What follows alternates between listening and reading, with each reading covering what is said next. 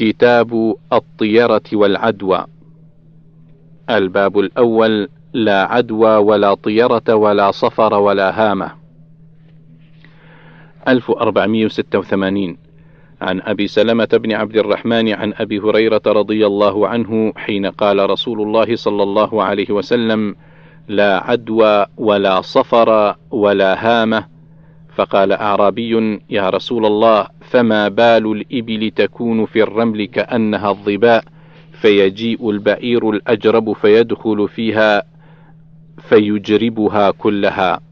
قال فمن أعدى الأول؟ وفي رواية لا عدوى ولا طيرة ولا صفر ولا هامة. أخرجه البخاري 5717 الباب الثاني لا يورد ممرض على مصح.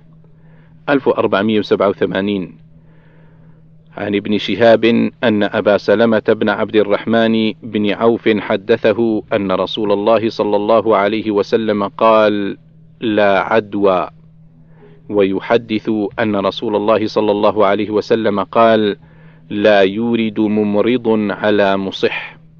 قال أبو سلمة: كان أبو هريرة يحدثهما كلتيهما عن رسول الله صلى الله عليه وسلم. ثم صمت أبو هريرة بعد ذلك عن قوله لا عدوى وأقام على أن لا يورد ممرض على مصح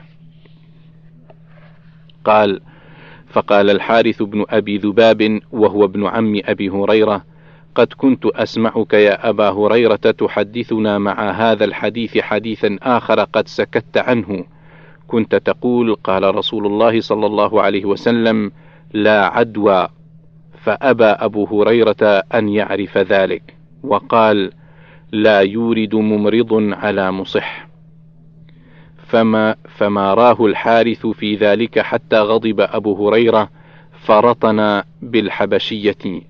فقال للحارث أتدري ماذا قلت قال لا قال أبو هريرة إني قلت أبيت قال أبو سلمة ولعمري لقد كان أبو هريرة يحدثنا أن رسول الله صلى الله عليه وسلم قال: لا عدوى. فلا أدري أنسي أبو هريرة أو نسخ أحد القولين الآخر.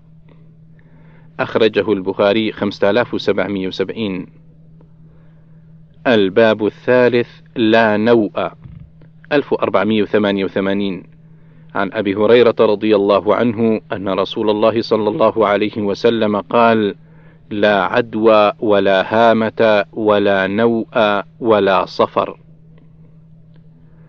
الباب الرابع لا غول 1489 عن جابر رضي الله عنه قال قال رسول الله صلى الله عليه وسلم لا عدوى ولا طيرة ولا غول. الباب الخامس في اجتناب المبتلى 1490 عن الشريد رضي الله عنه قال كان في وفد ثقيف رجل مجذوم فأرسل إليه النبي صلى الله عليه وسلم إنا قد بايعناك فارجع. الباب السادس في الفأل الصالح 1491 عن أبي هريرة رضي الله عنه قال سمعت النبي صلى الله عليه وسلم يقول لا طيرة وخيرها الفأل. قيل يا رسول الله وما الفأل؟ قال الكلمة الصالحة يسمعها أحدكم. أخرجه البخاري 5755 الباب السابع الشؤم في الدار والمرأة والفرس. 1492 عن ابن عمر رضي الله عنهما عن النبي صلى الله عليه وسلم أنه قال إن يك من الشؤم شيء حق ففي الفرس والمرأة والدار. أخرجه البخاري 5094 1493 عن جابر بن عبد الله رضي الله عنهما عن رسول الله صلى الله عليه وسلم قال إن كان في شيء ففي الربع والخادم والفرس. أخرجه البخاري 5094